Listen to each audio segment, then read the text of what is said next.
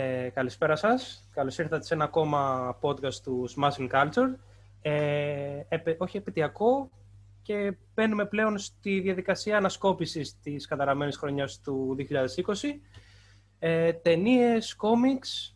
Εμείς θα συζητήσουμε σήμερα για τις σειρές του, που μας κράτησαν σε τροφιά στην καραντίνα, τα καλύτερα πράγματα που είχε να μας δώσει η μικρή οθόνη το 2020. Μαζί μας είναι ο Λάζαρος ο Κολάξης. Γεια σου Λάζαρε.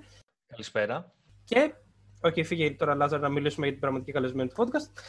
Ε, η Λυδία η Πατρινού, η οποία είναι αρθρογράφος στο αγαπημένο Περιπλόκ, κινηματογραφίστρια, ε, έχει να μας δώσει μια άλλη άποψη έτσι, για τις σειρές.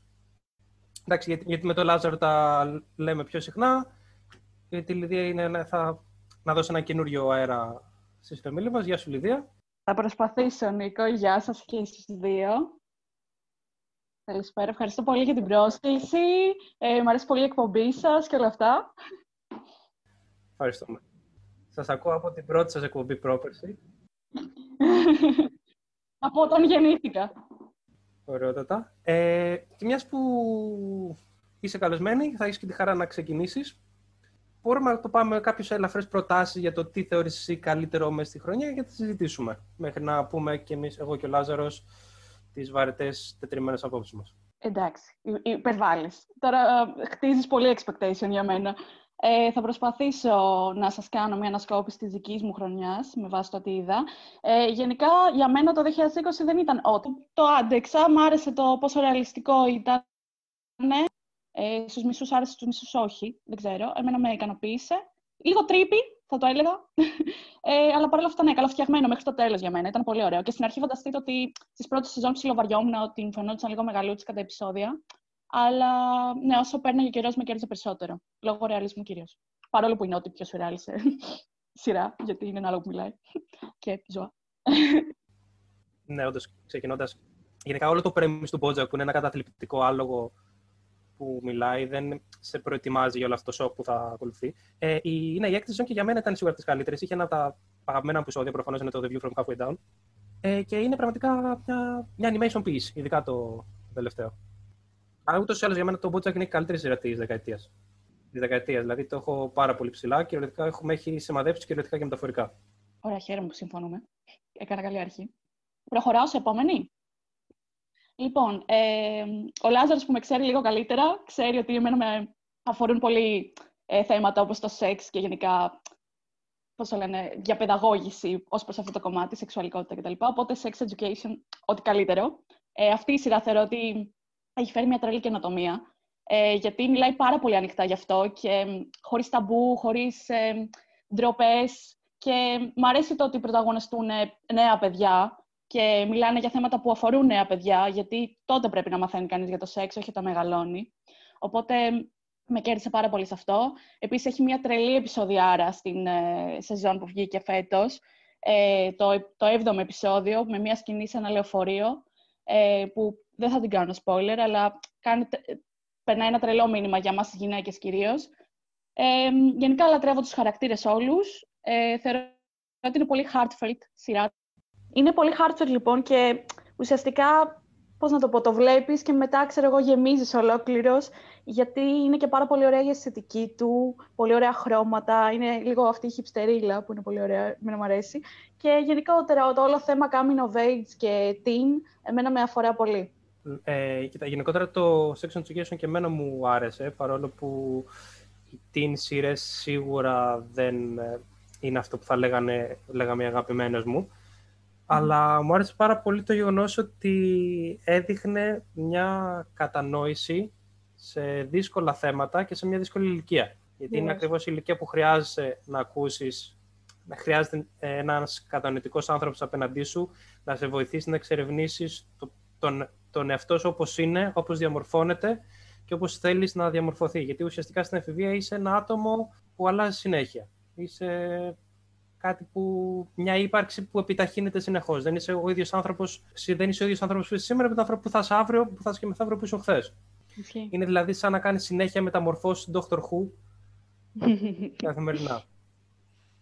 Όντως, όντως. Ε, ναι, στο ίδιο κλίμα, ε, μιας και είμαι εδώ, θα πάω και στο Big Mouth, το οποίο έβγαλε πολύ πρόσφατα τέταρτη σεζόν. το Δεκέμβρη. Γενικότερα θεωρώ πολύ επαναστατική αυτή τη σειρά. Είναι animation επίσης και είναι πάρα πολύ έξυπνη, πάρα πολύ έξυπνη. Κάνει πολλά αυτοαναφορικά αστεία, τα οποία εγώ τρελαίνομαι. Δηλαδή, λέει για το Netflix μέσα, λέει για την ίδια τη σειρά. Ε, και πάλι αφορά πολύ σεξ και εφηβεία και ορμόνες πολλές, που γενικά οι ορμόνες δεν είναι κάτι που συζητιέται πάρα πολύ και θα έπρεπε. Και μου αρέσει το πόσο ανοιχτή, ανοιχτή είναι στο περιεχόμενό τους, το πόσο χωρίς ταμπού πάλι περιγράφουν το τι συμβαίνει στα παιδικά, παύλα εφηβικά σώματα και μυαλά. Θα κάνω ένα disclaimer για τέταρτη σεζόν και θα πω ότι παίζει πολύ καφρίλα. Όχι ότι δεν παίζει γενικά στη σειρά, ναι, αλλά η τέταρτη λίγο με έστειλε. Ε, φίλε, δεν ξέρω αν έχεις δει την τέταρτη. Δεύτερο επεισόδιο. Ε, πέρασα δύσκολα. αλλά συνέχισα, γιατί είναι πολύ ωραίο το περιεχόμενο. Ήταν, ε, ήταν δύσκολο, αλλά, αλλά έμεινες. Όχι, ε, ναι, αυτό ναι, ναι. Κλάψα λίγο, αλλά έκατσα. Ναι. Εγώ που δεν το έχω δει, ε, τι φάση είναι φιβικό κι αυτό; Δεν έχεις δει Big Mouth; Όχι. Έλα ρε, θα σε είχα φουλ να το δεις. Πιστεύω θα σου αρέσει. Ε, είναι πάλι animation, είναι εφηβικό, ναι, έχει χαρακτήρες τέτοιους, αλλά ουσιαστικά είναι full surreal, γιατί υπάρχουν και τέρατα τα οποία κάνουν τις ορμόνες, hormone monsters. Και είναι τέλειο, αλήθεια, Λάζαρε, πιστεύω θα σου αρέσει. Δες πρώτη okay, σεζόν ναι, και ναι, ναι, τέλεια. θα είσαι hooked, σίγουρα. Πολύ σεξ και πολύ καφρίλα. Στην τελευταία έχω να σου πω ότι παίζει ένα anxiety mosquito, το οποίο είναι τέλειο. Και ταυτίστηκα oh, περισσότερο από όλα τα πράγματα που έχει αυτή η σειρά. Ε, εγώ το αναγνώρισα στη ζωή μου αυτό το κουνούπι, ναι. πραγματικά. Το έχω γνωρίσει. Ήταν too real, ξέρω εγώ. Ήταν η φάση που σταματάς να περνάς ωραία. Είναι too real, too close to base. Ισχύει. Πάντως, αν το sex education είναι η, αυτή η γλυκιά κατανόηση που ψάχνεις σε έναν άνθρωπο, το, το Bad Mouth είναι ακριβώς το κάφρικο χιούμορ που θες για να εξομαλύνεις μια δύσκολη κατάσταση. Συμφωνώ απόλυτα. Είναι στο σώμα. Είναι, είναι, είναι ουσιαστικά το ίδιο περιεχόμενο με δύο διαφορετικές ερμηνείες. Ναι. Όποιο, για να τους πιάσει όλους. Και είναι και μια εξαιρετική ε, απόπειρα του πώς να κάνεις ε, δύσκολο, κάφρικο, brown, όλα αυτά τα, τα είδη χιούμορ που έχουμε συνηθίσει να υποβιβάζουμε, στην, να υποβιβάζουμε στο γραπτό μας, αλλά να τα ευχαριστιόμαστε κρυφά στην καθημερινότητά μας, για δύσκολα θέματα, ε, χωρίς να γίνεις ε, ανίδεος και ανέστητος και μαλάκας. Είναι αυτό δηλαδή που ο Μαρκ Μάρον κομμωδία μπορεί να κάνεις με δύσκολα θέματα, αρκεί να μην είσαι μαλάκα. Ε, συνεχίζω, ε. Να δεις και αυτή τη σειρά. Σε έχω ήδη πει αρκετά σήμερα, αλλά δέστε και αυτή. Σήμερα δέχομαι επίθεση από παντού, ισχύει. Λάζαρε, είσαι αδιάβαστος. Α σα. Ισχύει γι' αυτό. Όχι, εντάξει. Δεν... Λοιπόν, επειδή το τραμπουκίσαμε, θες να του δώσουμε να προτείνει και ο Λάζαρος μια σειρά και να συνεχίσουμε; Παρακαλώ, παρακαλώ, να μάθουμε κι εμείς. Μια σειρά που σε βοήθησε να αντέξεις το 20. Ε, εγώ θα ξεκινήσω με κάτι που νομίζω όσοι έχουν Facebook, Instagram, οτιδήποτε, δηλαδή το 99% του πληθυσμού, ε, πρέπει να το έχουν μισήσει πλέον τόσες φορές που είχε αναφερθεί. Θα μπω στα βαθιά λοιπόν. Ε, το Queen's Gambit. Λοιπόν, που ουσιαστικά περιγράφει την ε, πορεία μιας ε, σκακιστικής ιδιοφυΐας, της Beth, ε, μέχρι το παγκόσμιο πρωτάθλημα, όπου τελικά ε, έρχεται αντιμέτωπη με έναν σκακιστικό θρύλο, ένα σοβιετικό αντίπαλο που θαυμάζει φουλ και τον τρέμει παράλληλα. Ναι, τώρα εδώ ένας από τους βασικούς λόγους που αγάπησα αυτή τη σειρά είναι η Άνια Τέιλορ. δηλαδή, ό,τι και να έκανε αυτή η γυναίκα, νομίζω απλά υπάρχει και είναι ένας λόγος να τη δεις. Τα μάτια της, το σώμα της, το πώς παίζει. OK, okay, ναι, Λάζαρε, είσαι ερωτευμένος, το καταλάβαμε. Ναι, ναι, ναι. Δεν κάνει Οπότε... καν προσπάθεια να το κρύψει, ρε, τίποτα. Το λέω αυτό για να... Να φανεί ότι δεν θα είμαι αντικειμενικός για αυτή τη σειρά. Δηλαδή, μόνο και μόνο παίζει η Άνια, τέλος, την αγάπησα. Αλλά τώρα για λίγο πιο έτσι σοβαρά, νομίζω αυτό που με εγωίτευσε πάρα πολύ είναι η σχέση που, μάλλον το πώς, προσέ, πώς έδειξε τη σχέση που, έχει, που είχε η Σοβιετική Ένωση με το σκάκι και τη σχέση που είχε ο δυτικός πολιτισμός και συγκεκριμένα η Αμερική. Ε, οι Αμερικάνοι, ας πούμε, βλέπουμε να παίζουν σκάκι σε γήπεδα, σε χώρους ό,τι να είναι καθόλου προσεγμένους, τα πιόνια είναι πλαστικά, υπάρχει έντονος ατομικισμός. Ενώ η Σοβιετική Ένωση είναι ένα λαϊκό άθλημα ε, προσεγμένο, όλοι φροντίζουν, οι, οι, οι, οι ίδιοι παίκτες φροντίζουν ο ένας τον άλλον, υπάρχει συνεργασία και νομίζω ότι ήταν μια πολύ ευχάριστη έκπληξη από αυτήν την άποψη, διότι έχουμε συνηθίσει, ειδικά από ψυχροπολεμικές ε, σειρές και ταινίες, η Σοβιετική να είναι κακή. Εδώ τους παρουσιάζει ως, μια, ως άτομα με, που ενδιαφέρονται για τον πολιτισμό τους, που ενδιαφέρονται για το σκάκι. Δεν είναι κακή της υπόθεσης. Για πρώτη φορά, έτσι όπως το εξέλαβα εγώ, εγώ τουλάχιστον, οι κακοί είναι οι Αμερικάνοι και το πώς έχουν υποβιβάσει τον πολιτισμό μεταξύ άλλων και το ίδιο το σκάκι. Όπου έχεις απόλυτο δίκιο. Πραγματικά και εγώ, ε, επειδή είναι και εμένα από τις αγαπημένες μου φέτος, ε, δεν τα είχα παρατηρήσει αυτό που λες και έχεις δίκιο. Μπράβο, μπράβο, πολύ σωστά. Ναι, δηλαδή, ρε παιδί μου, okay, σαν πλοκή είναι Εντάξει, ψιλοκλισέ ρε παιδί μου, είναι η ιδιοφυΐα που πέφτει στα ναρκωτικά, στο πιωτό, το ένα το άλλο, OK, okay, cool. Αλλά νομίζω αυτή η θεματική, η σύγκριση των δύο κοινωνιών ήταν ε, το στοιχείο που με κέρδισε περισσότερο από όλα. Μετά την Άνια. Μετά. ε, Λάζαρο, σου έχω πει την άποψή μου για αυτή τη σειρά, τη βαρύθηκα πάρα πολύ. Ε, θέλω να πω απλά δύο πράγματα. Ε, είχε, δεν είχε βέβαια μια full σοβιετόφιλη στρατηγική. Στην καλύτερη περίπτωση άφησε λίγο τη σοβιετική παράδοση από μόνη της. Είχε βέβαια μια τεράστια ε, παράληψη. Σε κάποια φάση εκεί πέρα που πάει η, η Beth, νομίζω, στη Σοβιετική Ένωση για να παίξει, παρουσιάζεται η, και μια άλλη γυναίκα πρωταθλήτρια, η Νόνα Καμπριντασβίλη, νομίζω, ένα περίεργο γεωργιανό όνομα αυτά τα, του σιδηρόδρομου, η οποία είναι πρακτό πρόσωπο και λένε σε κάποια φάση ότι δεν είχε παίξει ποτέ ενάντια σε άντρες για να ανεβάσουν λίγο την Beth που έπαιζε σε Grandmaster επίπεδο με το οποίο δεν ισχύει. Δεν υπήρχε okay. διαχωρισμός σε αντρικό σκάκι και γυναικείο. Ένα. Okay. Και δεύτερον, ε, παρόλο που είχε πολύ όμορφη φωτογραφία, πάρα πολύ προσεγμένη σκηνογραφία και κομμάτια της εποχής αποδείγνωταν πάρα πολύ ωραία, είχε τεράστια κενά διαστήματα στα οποία αναγκαστικά η κάμερα αποκτούσε μια σκοποφιλική σχέση με την Beth. Ειδικά σε κάποια σημεία που τη δείχνει να πιάνει rock bottom, τα οποία είναι τέλεια μακιγιαρισμένη με εσώρουχα και πίνει ultra cool κρασί και καπνίζει. Ε, παιδιά δεν είναι έτσι το rock bottom, ούτε για άντρες ούτε για γυναίκες. Ναι, όντως κυκλοφορεί και ένα meme γι' αυτό. Ένα τέλειο meme, αυτό είχα μου, ναι. Ναι, το είχα ανεβάσει και εγώ και συμφωνώ. Κάποιος βέβαια μου είχε πει ένα πολύ ενδιαφέρον σχόλιο, ότι και καλά τότε, σε εκείνη την εποχή, επειδή γενικότερα κυριαρχούσε αυτό το στυλ, η περιποίηση κτλ., ότι έτσι μπορεί να ήταν οι γυναίκες όντως στο rock bottom. Ε, αλλά γενικά και εγώ ξέ, ξένησα με αυτό. Παρ' όλα αυτά, πήρε feminist, ας πούμε, points, στο γεγονός ότι παρόλο που ήταν αθλήτρια τόπο, ότι καλύτερα και ήταν συνέχεια μαζί με άντρες κτλ.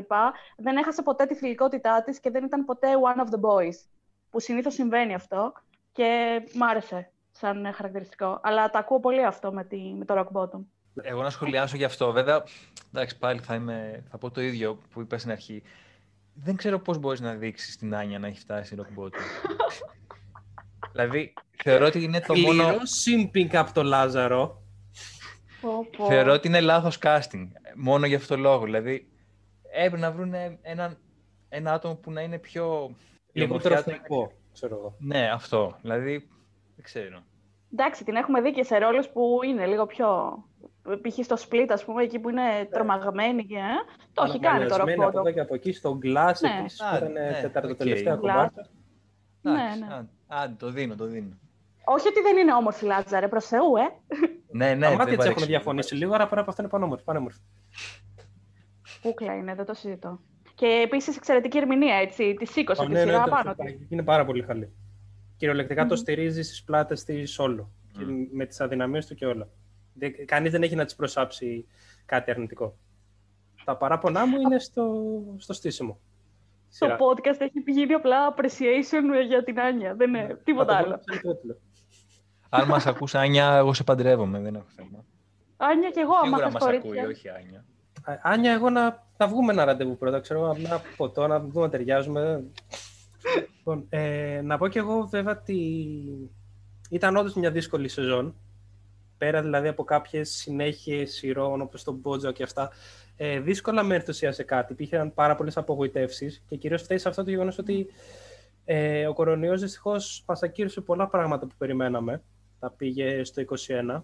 Ε, π.χ. μια σειρά του, στο HBO Max, το Raised by Wolves, του αγαπημένου του Ridley Scott που την περίμενα πώς και πώς, αποδείχθηκε μια κούραση, μια θρησκόληπτη κούραση στο διάστημα. Lovecraft Country επίσης, ενώ Lovecraft είναι αγαπημένος μου και ήθελα πάρα πολύ να δω πώς θα είναι η χρήση της συμβολογραφίας τους σε ένα αντιρατσιστικό πλαίσιο είχε τα πάνω της και τα κάτω της.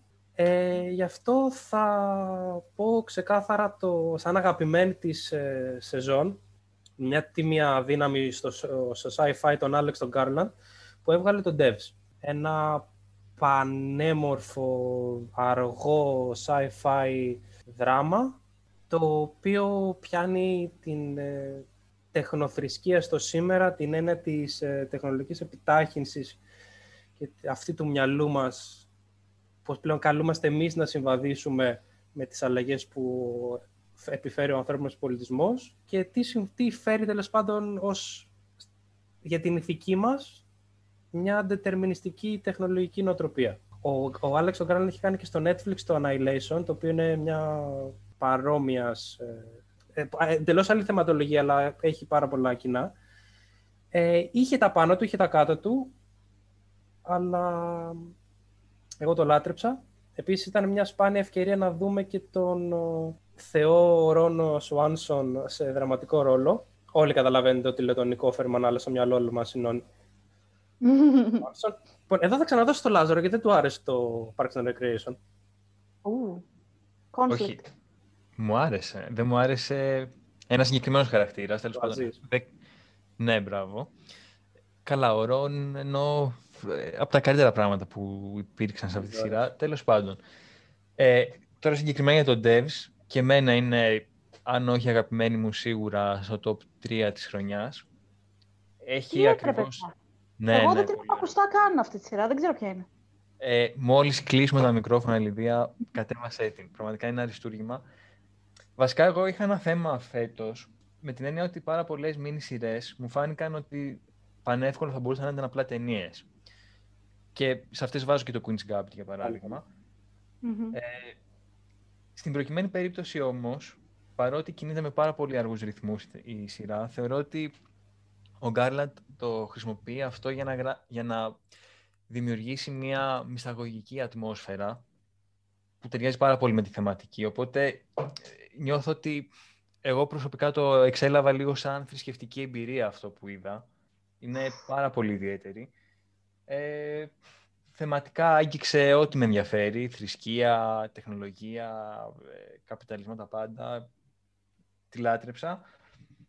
Και εντάξει, είχε έναν Νίκο Όφερμαν, ο οποίος. Βαρύς, βαρύς και ασήκωτος. Βαρύς, ασήκωτος, ε, ερωτεύσιμος, φουλ. Μετά Έτυχε μετά να... Μετά, ναι, ακριβώς. Ε, και επειδή έτυχε μετά να δω το Parks and Recreation, πραγματικά ήταν, πολύ, λίγο πολιτισμικό σοκ για μένα. Αλλά εντάξει, τον έχω λατρέψει πλέον σαν ηθοποιό. Και ε, ναι, Λιδία να τη δεις, εκεί καταλήγουμε. Ε, την, ε, την έχω σημειώσει, παιδιά. Την έχετε πουλήσει εξαιρετικά, μπορώ να πω. Αυτό ήταν ο στόχος μας. Ε, λίγο πριν τελειώσω να πω ότι επειδή ανέφερες στο Annihilation, ουσιαστικά η ταινία έχει όχι άμεση σχέση, πιο πολύ θεματικά με το Ex Machina, την πρώτη σκηνοθετική ταινία του Γκάρ. Ναι. Η οποία, αν δεν την έχετε δει, επίσης να τρέξει να τη δείτε. Αυτή την έχω ακουστά, όντως. Ε, εγώ γενικά τα sci-fi τα αποφεύγω πολύ. Όχι ότι δεν με ενδιαφέρει, απλά κάπως με ξενίζει η αισθητική που δεν είναι, ας πούμε, cyberpunk. Αυτό το ακούω πάρα πολύ, αλλά το sci-fi αμυγός, δεν ξέρω. Δηλαδή, φανταστείτε και Black Mirror, ας πούμε, που έχει sci-fi. Άρχισα πάρα πολύ να δω, γιατί το φοβόμουν. Αλλά με έχετε πείσει πάρα πολύ με αυτό. Γιατί έχετε πει και για θρησκεία και τέτοια που ψήνομαι. Έτσι, ναι. έτσι. Άρα για σένα το sci-fi είναι ότι για μένα τα teens. Ναι, κάπως έτσι. Οτιδήποτε κάτω το Space Odyssey, δύσκολα. Ναι. Εντάξει, όχι, έχω βάλει πύχη τώρα στο Θεό. Ναι, εσύ. Ωραία, με τον στο Θεό, τι άλλο έχεις να μας προτείνεις για φέτος; Λοιπόν, μιας και λέμε για sci-fi, θα σας πω, παιδιά, για ένα animation πάλι, πρωτότυπη, το οποίο, παιδιά, Netflix, είναι το The Midnight Gospel mm. και είναι ένα ταξίδι, όχι στο χωροχρόνο, ταξίδι trip που λέμε. Ε, είναι πάρα πολύ mindfuck σειρά. Ε, αφορά έναν τυπάκο ο οποίος κάνει podcastάκια και πάει και κάνει συνεντεύξεις σε περίεργα πλάσματα, σε άλλους πλανήτες, ξέρω εγώ και τέτοια. Και, fun fact, είναι real audio αυτό που ακούμε στις συνεντεύξεις από ένα show που είχε κάνει ένας κωμικός που είναι σεναριογράφος της σειράς ε, μαζί με τον ε, creator του Adventure Time, ένα παλιό animation που έχει δει πολλοί κόσμος και εγώ πάλι δεν έχω δει. Αλλά έχω δει πάρα πολλά εικόνες και... Παλιό, το 2000 λίγο είναι το Adventure Time. Ε, παλιό δεν θεωρείται αυτό; Come on, Νίκο. Είμαστε στο 2020. Πάω να κρυφτώ λίγο και πανέρχομαι. όχι, όχι, όχι, εντάξει, πλάκα κάνω. Και ναι, είναι πάρα πολύ ενδιαφέρον. Ε, θα πω disclaimer ότι είναι λίγο δύσκολο να το παρακολουθήσεις, γιατί πρώτον μιλάει πολύ γρήγορα όπως εγώ και δεύτερον, ε, όλα αυτά που συζητάνε θέλει τρελή φαιά ουσία για να τα αντιληφθεί εκείνη τη στιγμή. Οπότε θέλει λίγο να έχεις το μυαλό σου εκεί. Δεν είναι χαλάρη σειρά. Παρ' όλα αυτά είναι τρελά καλοφτιαγμένη και εμπειρία, θα έλεγα. Δηλαδή, άμα δεν την έχετε δει, νομίζω πρέπει να τη δοκιμάσετε. Λάζαρε, μιλάω για σένα. Ο Νίκος μου φαίνεται. Ναι, ναι, με έπεισες. δεν, δεν την έχω δει. Βασικά ήταν από αυτές που ήθελα να δω. Είχα δει το τρέιλ, λέω, OK, cool. Αλλά απλά ξεχάστηκα. Δεν... Τσέκαρε, τσέκαρε. Εγώ και είναι και sci-fi. Πρώτη απόπειρα να τη δω, επειδή λέω animation θα είναι λίγο πιο χαλαρό, ενώ έτρωγα. Και ήταν ούτε καν. πολύ λάθος απόφαση. Επομένως άφησα λίγο το, το φαγητό στην άκρη και το, το είδα. Αλλά mm. ναι. Επίσης μου άρεσε πάρα πολύ το, το animation.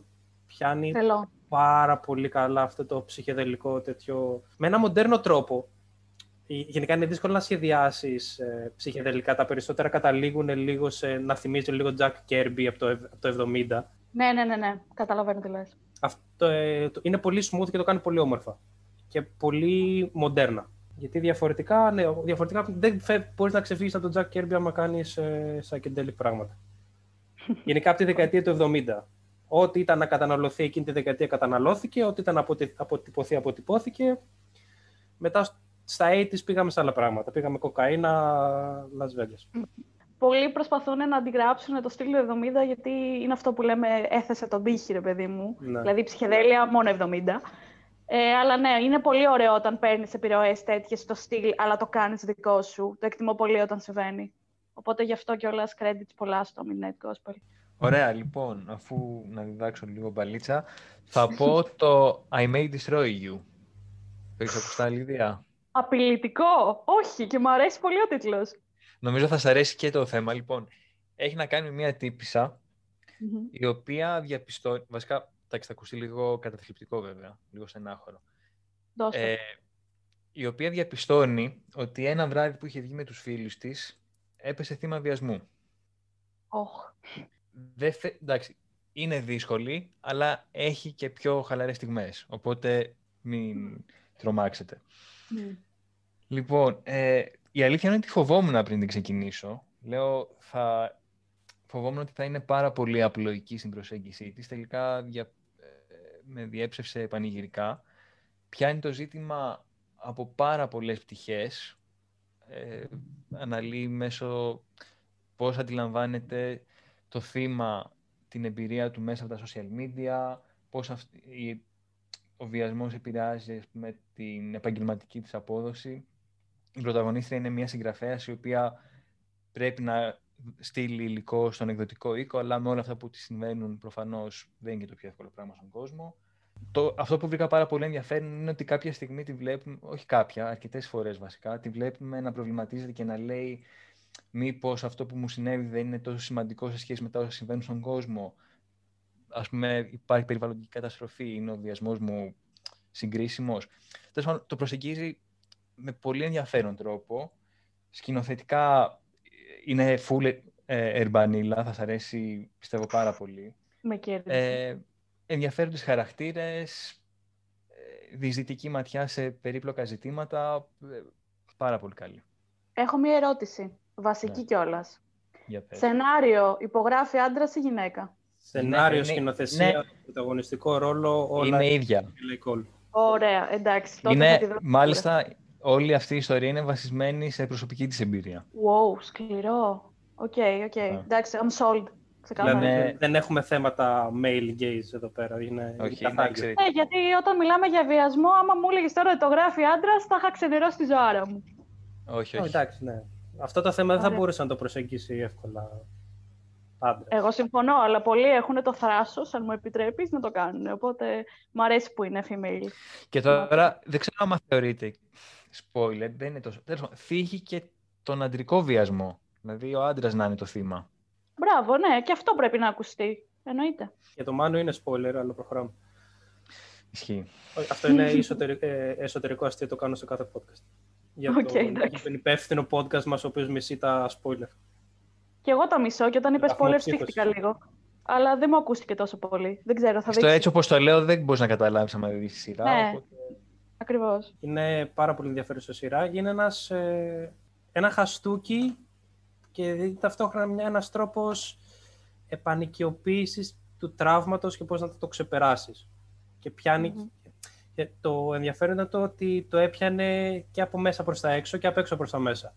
Δηλαδή όλο αυτό, η χρήση του γενικότερου zeitgeist στον social media. Ε, η απόπειρα να το μειώσει λίγο αναμετρώντας το με βαρύτερα κοινωνικά προβλήματα. Είναι κάτι πάρα πολύ ενδιαφέρον.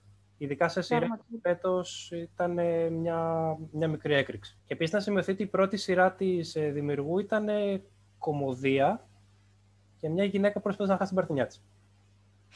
Ω, πώς τη λένε; Τη, το chewing gum. Α, α, α. Ε, έχω δει. Πρέπει να έχω δει μερικά επεισόδια από αυτήν. Mm.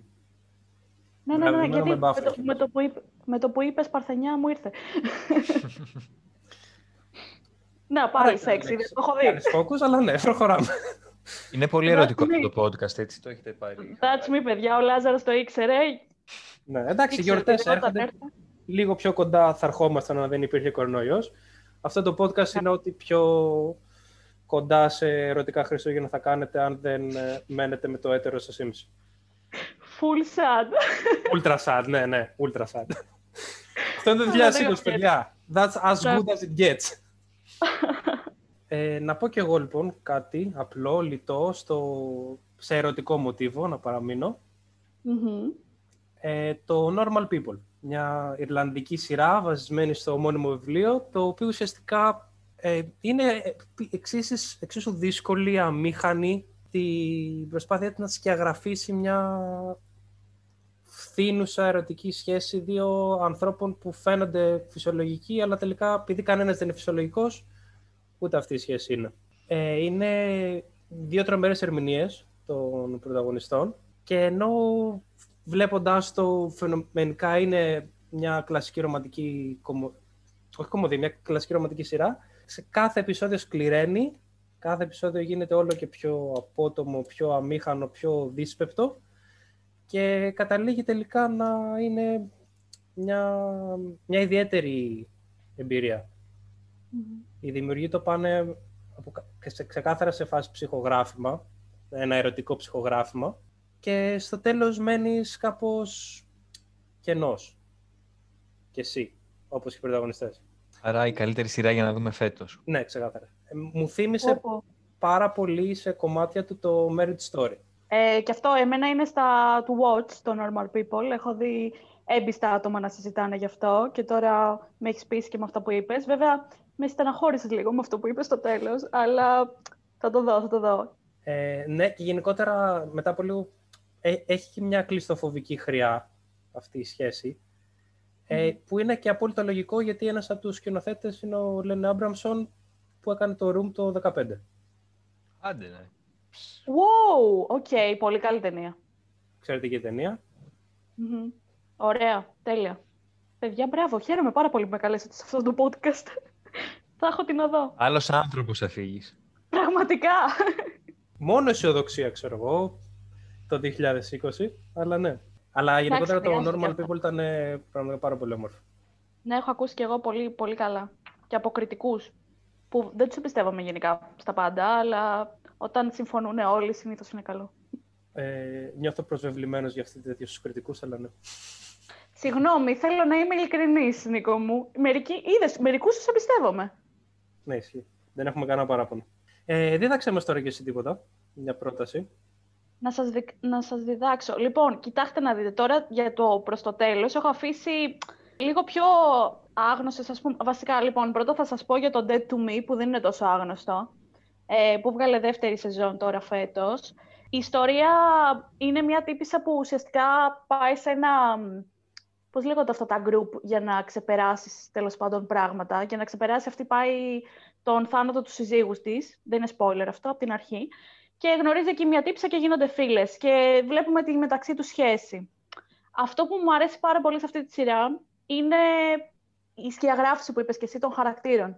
Έχουμε δύο εντελώς διαφορετικούς χαρακτήρες, που, fun fact, είμαστε τύπου εγώ η μία και η κολλητή μου η άλλη. Και αυτό για μένα ήταν full personal και με, πώς να το πω, κέρδισε, ας πούμε, και ήθελα να τη δω. Ε, είναι μια τύπου τύψα που έχει full anger issues και η άλλη είναι πολύ γλυκούλα και new age με κρυστάλλους και yoga. Και έχει πολύ ωραία δυναμική αυτό το duo. Είναι female leads, οπότε και οι δύο. Γενικά, πολύ feminist, θα έλεγα αυτή η σειρά. Ε, είναι πολύ ενδιαφέρουσα, σκηνοθετικά είναι πολύ ωραία. Ε, αλλά ναι, κυρίως ε, σου πουλάει τη σχέση μεταξύ αυτών των δύο ανθρώπων και γενικά το πόσα τρυπάκια, στο πόσα τρυπάκια μπορεί να μπει το μυαλό σου ανάλογα κάποια κατάσταση. Αυτό δηλαδή ήταν πολύ ρεαλιστικό. Και, α, και επειδή εντάξει, έρχονται σε σύγκρουση και συμβαίνουν διάφορα πράγματα σε αυτή τη σειρά, μπαίνεις πολύ στη θέση τους και σκέφτεσαι τι θα έκανα εγώ και συνήθως αυτό που θα έκανες το κάνουν. Και είναι ενδιαφέρον να βλέπεις πώς θα εξελισσόταν η σκέψη σου. Τώρα, αυτό είναι πολύ προσωπικό, αλλά νομίζω ότι η λογική λέει ότι θα κάνουν αυτό και το κάνουν. Βέβαια, πώς το λένε, ε, θα πω ότι από την αρχή εγώ είχα ψηλοκαταλάβει τι θα γίνει. Αλλά αυτό δεν με απέτρεψε. Δηλαδή, με κέρδισε πολύ η ροή και η αισθητική και συνέχισα να τη βλέπω. Και ανυπομονούσα κιόλας και για τη δεύτερη. Μπορώ να σας διδάξω λοιπόν μια σειρά παιδιά που δεν θα έχετε δει σίγουρα. Και τώρα δεν ξέρω και θα τη δείτε. Σας αρέσει το Παρίσι. Μην πεις για την Έμιλι. Όχι καλά, η Έμιλι είναι ό,τι χειρότερο υπάρχει. Η χειρότερη σειρά που έχω δει. Okay, Μετά το 13 Reasons Why. Ναι, πέρα από αυτό δεν έχουμε κάποιο πρόβλημα με το Παρίσι. Ωραία. Εγώ επειδή είμαι, πώς να το πω, ερωτευ... πώς είναι ο Λάζαρος για την Άνια, έτσι είμαι εγώ για το Παρίσι. Ε, υπάρχει μια γαλλική σειρά, ε, λέγεται The Hookup Plan στα αγγλικά, Plan Cure στα γαλλικά, που έχει δύο σεζόν. Η δεύτερη σεζόν δεν είναι πολύ ωραία, αλλά η πρώτη είναι τέλεια. Και το πολύ ενδιαφέρον που τη βάζω στο 2020 είναι ότι κάνανε ένα επεισόδιο το 2020 που είναι αφιερωμένο στην πανδημία. Και είναι ακριβώς οι συνθήκες που βλέπουμε σε πραγματικό χρόνο. Και Πώς να το πω, η ταύτιση είναι ακαριέα. Είναι πάρα πολύ ενδιαφέρον να το βλέπεις αυτό σε σειρά. Πολύ σύντομα κιόλας. Αλλά αυτό που σε κερδίζει πιο πολύ σε αυτή τη σειρά, πέρα από τους χαρακτήρες που είναι ενδιαφέροντες, είναι η σχέση μεταξύ τους, αλλά κυρίως παιδιά η αισθητική. Παρουσιάζει το Παρίσι τόσο. Όχι όμορφα, ε, ρεαλιστικά. Δηλαδή, εγώ την είδα πριν πάω στο Παρίσι και όταν πήγα ήταν λες και ζούσα σε αυτή τη σειρά. Το παρουσιάζει απίστευτα καλά και αληθοφανή. Και ναι, δεν ξέρω. Εγώ έπαθα, έπαθα σοκ όταν την είχα δει. Και όποιος ενδιαφέρεται για Γαλλία και του αρέσουν και τα γαλλικά και τέτοια και γενικά το γαλλικό, όχι σινεμά, οπτικό-ακουστικό, ε, πιστεύω ότι θα του αρέσει πολύ αυτή η σειρά. Εντάξει, γενικότερα στην Ελλάδα, λοιπόν, αφενός είναι, ό,τι μου το περιγράφεις στο επεισόδιο, είναι έρωτας στα χρόνια της χολέρας και έρωτας στα χρόνια του κορονοϊού. Το μόνο, το, το ένα επεισόδιο είναι αυτό. Γενικά είναι επεισόδιο, άλλο το. Ναι, ναι, για τα, για τα της πανδημίας λέμε. Ναι, ναι, ναι. Ε, δεύτερον, αυτό για το χώρο και τις πόλεις, εγώ το είχα πάθει με το Neverwhere του Gaiman, που λέγεται το Λονδίνο όμως. Δεν το ξέρω. Είναι πανέμορφο βιβλίο, σου προτείνω. Mm-hmm. Γιατί η καραντίνα θα κρατήσει για πάντα, μάλλον, επομένως έχεις χρόνο να διαβάσεις. Δεύτερον, Εσύ η αλήθεια όχι. είναι ότι σε σειρές ε, στην Ελλάδα δύσκολα ξεφεύγουμε από το αγγλόφωνο. Μμμ. Δηλαδή πρέπει να κάνει ένα τεράστιο μπαμ μια σειρά τύπου Dark Casa de Papel. για να Α. δούμε κάτι διαφορετικό. Two types of people. Ναι. Το Dark εγώ, παιδιά, δεν το αντέχω, αλήθεια. Δεν το αντέχω. Δεν μπορώ να το δω. Είναι πάρα Αλλά πολύ. νομίζω, ναι, κανένας μας από εδώ. Αλήθεια, τέλεια. Νομίζω ότι θα ήταν unpopular opinion. Όχι, όχι. Είναι... Κερδίζει έδαφος σιγά σιγά. Τώρα που φεύγει το hype. Ωραία. Τέλεια. Το... Εγώ δεν μπορώ να καταλάβω γιατί το βλέπουν, αλήθεια. Εντάξει, είχε και λίγο το τέτοιο, το, το, το, το βαρύ, το γερμανόφωνο που σε τραβάει λίγο. Λες, θα ακούσω κάτι full ψαγμένο, θα ακούσω Χέγγελ. Ναι. όχι. Όπως το Barbarians που πήγε να κάνει κάτι επικό τέτοιο, απλά δεν έπιασε ποτέ. Mm, ναι. Κρίμα ρε φίλε, και ήταν πολύ υποσχό... πολλά υποσχόμενο. Και εγώ το βάλα τύπου για να μου αναπληρώσει το κενό τέτοιος ε, epic φασούλας, ε, αλλά δεν. Εμένα βασικά πέρα από το όλο το, το κλεισεδιάρικο, δεν με πήραξε όσο η γλώσσα στον Μπαρμπάρ. Με ξενέρωσε full ότι ήταν από γραμμή παραγωγής Υπουργείου, Υπουργείου Εσωτερικών Γερμανίας για το τίμιο γερμανικό έθνος που ενωμένο έδιωξε Ρωμαίους και τα δάση μας και ναι, δεν ξέρω, με χάλασε πάρα πολύ. Τα ναι, ίδια ναι, πράγματα αν ήταν σε Vikings, τα λατρεύω. Αυτό το, το pagan style. Αλλά οι Vikings ήταν καλύτερο στοιχείο, δεν ήταν είμαστε Γερμανοί τέλος. Πάντως για να επιστρέψω λίγο σε αυτό που λέγαμε για, τα μία, για τις μία αγγλόφωνες σειρές, νομίζω ότι το, ένα καλό του Netflix τουλάχιστον είναι αυτό ότι σε βάζει λίγο στο τρυπάκι να δεις διαφορετικά πράγματα. Και νομίζω αυτό το βιώνουν πολύ περισσότερο οι Αμερικάνοι που βλέπουν mm. υπότιτλο και τρέχουν, ξέρω εγώ. Καλά, ναι, εντάξει, οι Αμερικάνοι ακόμη χειρότερο σε αυτό ισχύει. Αλλά ναι, δηλαδή μπορώ να σκεφτώ έτσι κάποιες σειρές οι οποίες π.χ. τώρα τελευταία, δεν θυμάμαι το όνομά της, αλλά είναι μια Τούρκικη που συζητιέται πάρα πολύ. Το έθνος. Α, μπράβο. Το έχετε δει. Όχι εσύ, Λάζαρο. Ο Νίκος. Ε, ακόμα όχι, το έχω στα προσεχώς όμως. Κι εγώ, αλλά το αποφεύγω γιατί είναι... Έλα μου. Λέω με χτυπάνε όλοι σήμερα. Όχι, επειδή την ανέφερες και φάνηκε ότι δεν την έχεις δει, βρε αγάπη. Α. Εντάξει, μπορούσε να το πεις ε... με άλλες σειρές που έκαναν μπαμ, τύπου Λακάσα την Παπέλ. Α, μπράβο. Επειδή ήταν πολύ mainstream αυτό. Το τη επιτυχίας του βασίστηκε στο άνθρωποι μίλαγαν Ισπανικά και έδειχναν cool κάνοντάς το. Εντάξει, είχε και ωραία μωράκια.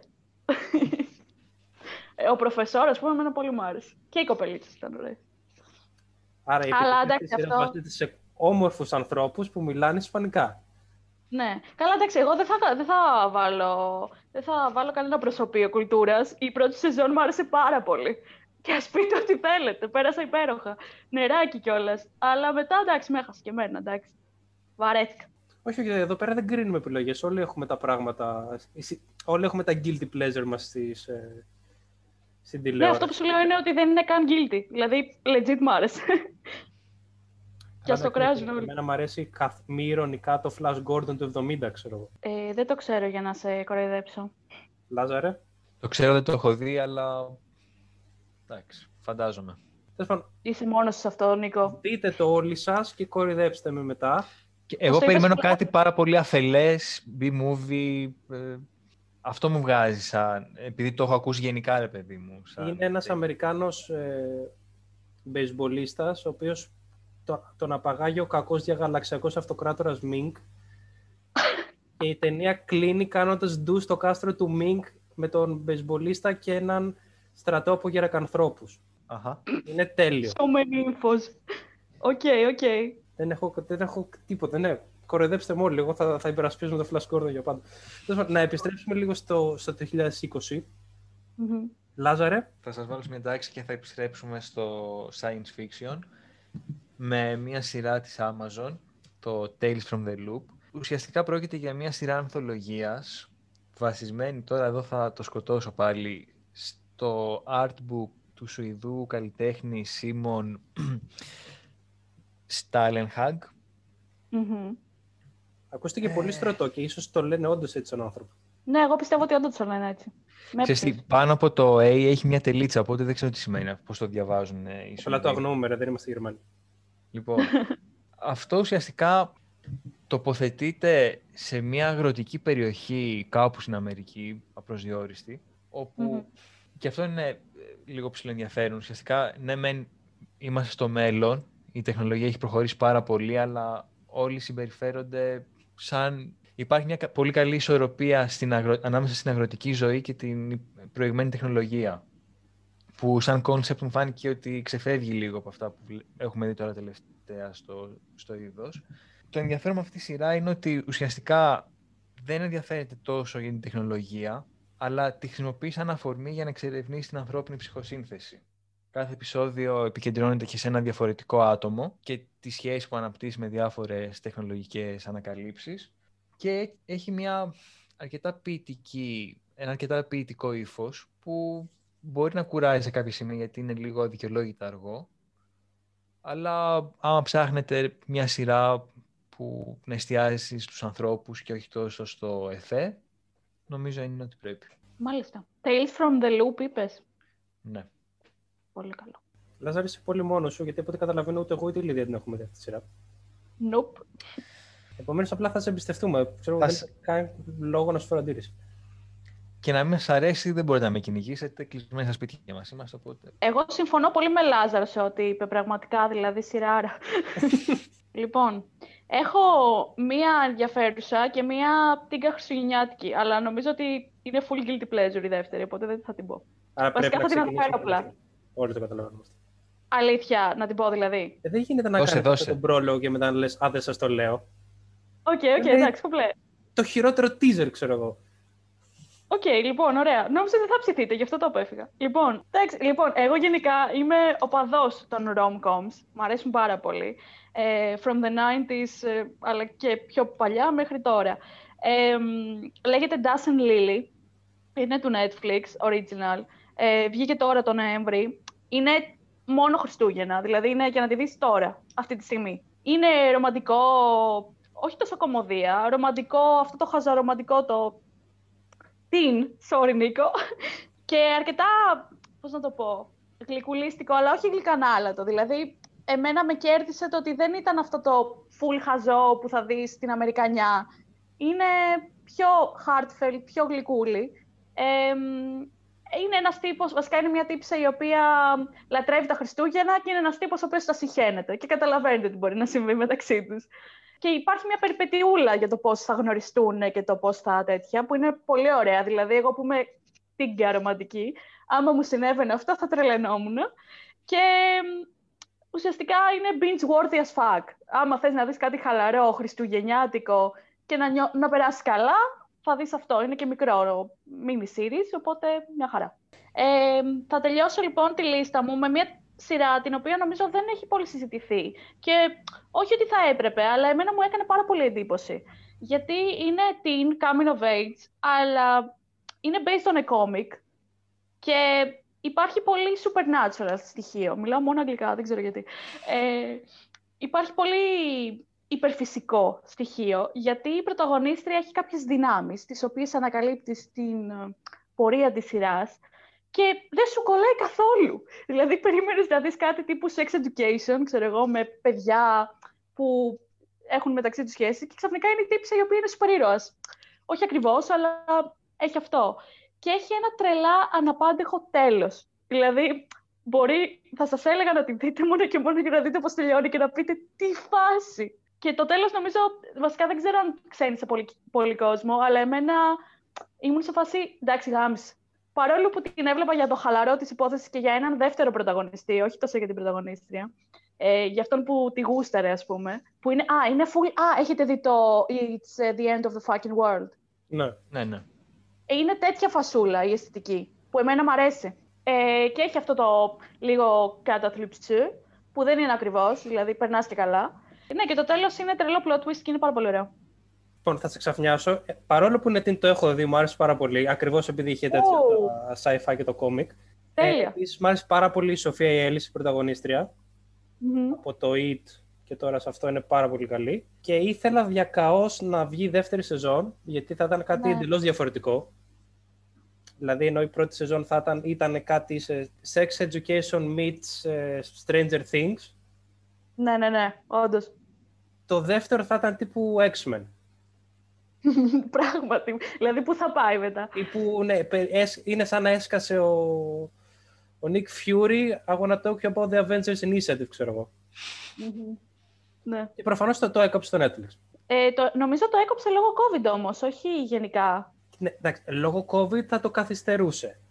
Πώς Ναι. κόβεις κάτι επειδή εντάξει, δεν είναι η Καλά. παγκόσμια οικονομία που κλείνει λόγω ενός ιού, μπορείς να το πας και λίγο πιο πέρα. Λοιπόν, εγώ το κατηγορώ το Netflix. Ωραία, ωραία. Μαζί σου, μαζί σου. Ελλάδα δεν του έχω Netflix. Και ναι, και εμένα μου άρεσε πάρα πολύ αυτή η σειρά, παραδόξως. θέμα. Μμμ. Δεν το περίμενα καθόλου. Έχω ξαφνιαστεί genuinely. Λογικό. Εγώ το έχω δει και εμένα μου Τι άρεσε. λέτε; Οκ. Είδες, δεν περίμενες ανατροπή σε αυτή τη σειρά. Όπως το τέλος της σειράς. Αλλά ναι, και εγώ περίμενα τη δεύτερη σεζόν. Τελικά δεν. Θα μείνουμε Τίποτα. στο περίμενε όλοι. Επίσης είναι ωραίο και το γεγονός ότι ε, χρησιμοποιούν το,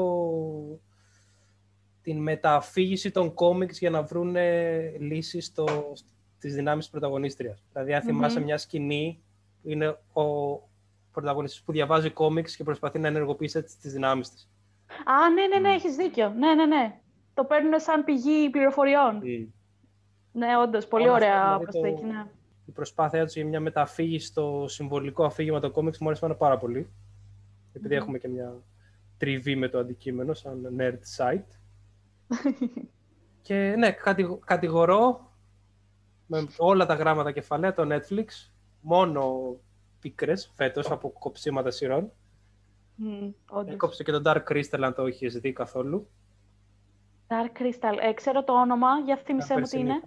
Ε, Dark ε, Crystal Age of Revolution, που ουσιαστικά είναι prequel της ταινίας του 80 του Steve Benson με τις μαριονέτες. Πανέμορφα.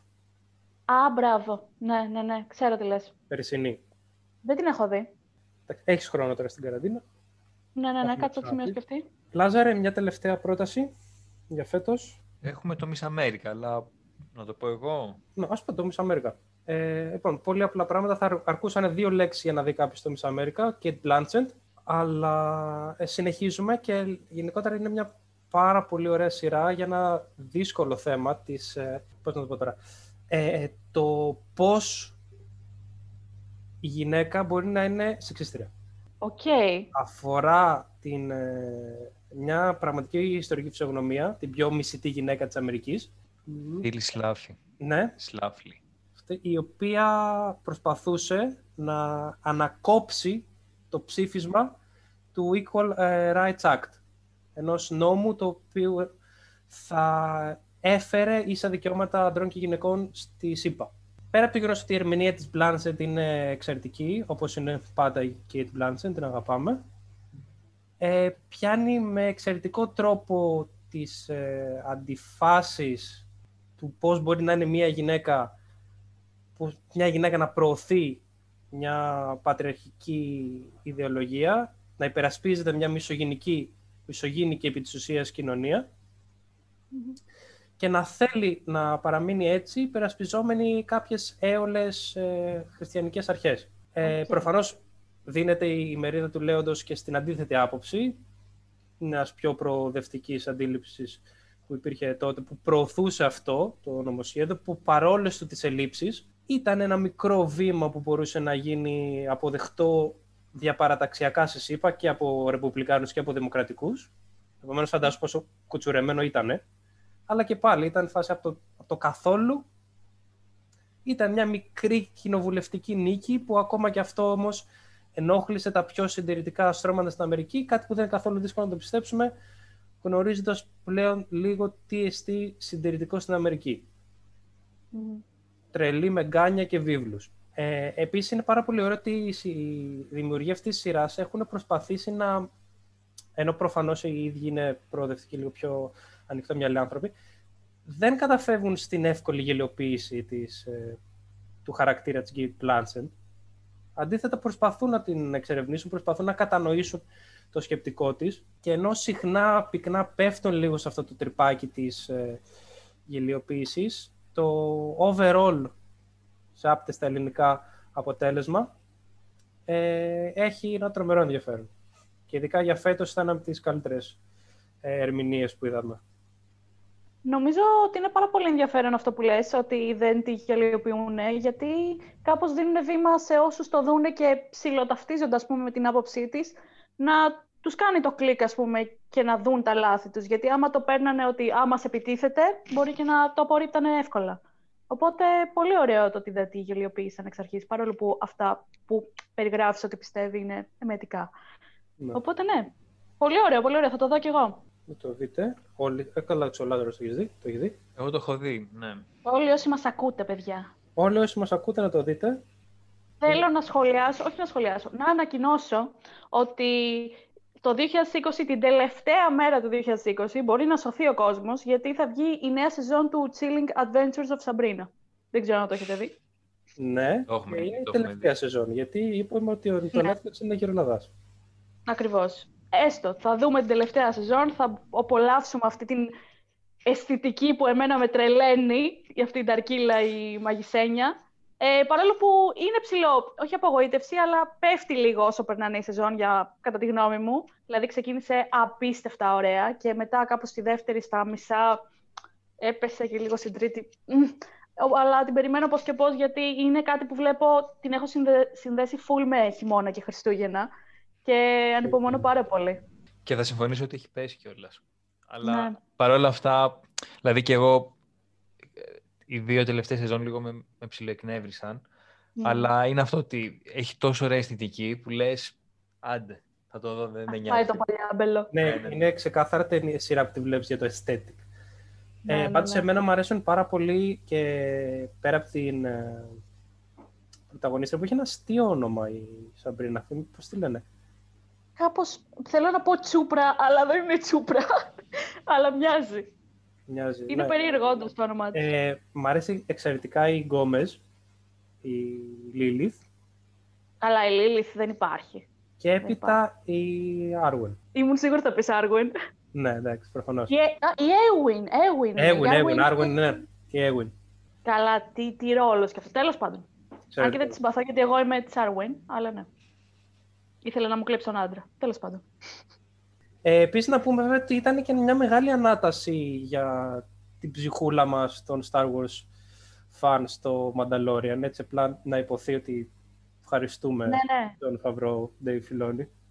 Σας ευχαριστούμε. Ε, το Mandalorian, παιδιά, έχει σαρώσει. Εγώ το Facebook page μου είναι μόνο γι' αυτό μιλάνε. Και εγώ έχω ερωτευτεί Baby Yoda. Τι; Δεν έχω δει τίποτα, αλλά είναι ό,τι πιο γλυκό υπάρχει. This is the way. Είναι όντως τόσο καλή. Τι φάση, για πείτε μου λίγο δύο λόγια για αυτήν. Είναι western ουσιαστικά, ένα space western, με έναν ανύπαντρο πατέρα, ο οποίος προσπαθεί να βρει ένα καλό σχολείο για το παιδί του. Τόσο απλό. Τόσο απλό, αλλά τόσο συναισθηματικό, Λίδια. Ναι. Ναι, θα κλάψω. Νομίζω ότι ήταν μια απλή, λιτή, καλή περιγραφή για το τι εστί Mandalorian. Ε, Δεν Ναι. μου κολλάει καθόλου με τον Baby Yoda αυτό που μου περιέγραψες, αλλά οκ. Εντάξει, Το παιδί είναι ο Baby Yoda, ο, ο άνεργο, ο άνεργος πατέρας που οδηγάει ένα κατεστραμμένο Honda Civic, είναι και μέλος μιας αίρεσης που δεν του επιτρέπει να βγάζει το κράτος του. Το παιδί είναι το Baby Yoda, θα τρελαθώ. Cute. λοιπόν, θα κλάψω. Δεν μου απαντήσατε. Λάζαρε, θα, Θα κλάψει, θα κλάψει. Το τελευταίο επεισόδιο θα κλάψεις. Ωχ, ωραία. Ναι, κάθαρα θα κλάψεις. Ωραία, άμα είμαι ποτέ σε mood τέτοιο, θα το δω. Και με αυτό το πολύ ευχάριστο και heartwarming ε, κλίμα θα κλείσουμε και το απόψινό μας podcast. Ευχαριστούμε πάρα πολύ τη Λιδία που ήταν μαζί μας. Εγώ, εγώ ευχαριστώ, πέρασα τέλεια. Ελπίζω να σε ξανά έχουμε στο μέλλον, αν δεν καταστραφεί ο κόσμος μετά το 2020. Ή μπορεί να Εννοείται. συνεχίσει 2020 Volume 2, This time is personal, ξέρω. Αυτό είναι πιο πιθανό σενάριο, νομίζω. Ναι. Ε, ευχαριστούμε τον Λάζαρο. Ευχαριστούμε όλους σας που μείνετε μαζί μας μέχρι το τέλος ή που μας ακούγατε με στόπο ενώ πλένετε πιάτα. Κανένα πρόβλημα, no hard feelings, το κάνω κι εγώ. Επειδή δεν ξέρω ακριβώς πότε θα μεταδοθεί αυτό, κλασικά καλά Χριστούγεννα, καλή πρωτοχρονιά, ευτυχισμένο 2020 Volume 2, καλά φώτα και θα τα ξαναπούμε. Ναι, να είστε καλά όλοι. Γεια σας.